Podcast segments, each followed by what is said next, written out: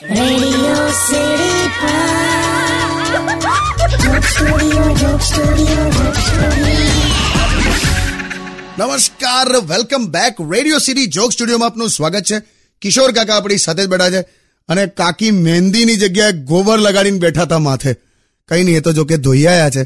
પણ કાકી હવા કયા મેરેજમાં ગયા હતા યાર? અરે પણ મારે તો જવું જ પડે ને મેરેજમાં એક તો આ કશે આવતા જ નથી. મેં એટલે નથી આવતું કારણ કે છોકરાઓ મને મેરેજમાં હેરાન કરે છે.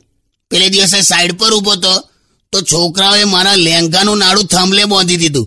તે સેટ જોર કર્યું તો નાડું તૂટી ગયું.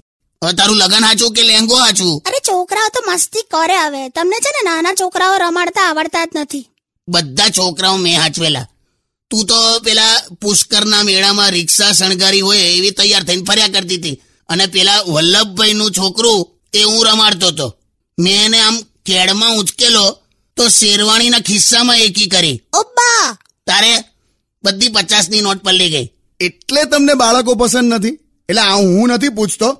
ગયા વીકમાં યુટ્યુબ પર જયેશ રાણા કરીને એક તમારા લિસનર છે એમણે પૂછ્યું છે કે તમને બાળકો કેમ નથી? જયેશને ખરું બધું જાણી લેવું છે. એને કહેજે સુહાગરાત વખતે મેં આનો ઘૂંઘટ ઉપાડ્યો ને ત્યારે જ મને ખ્યાલ આવી ગયેલો કે આ એક માણસનું કામ નહીં. હવે કશું બી બોલ સોંગ વગાડ તું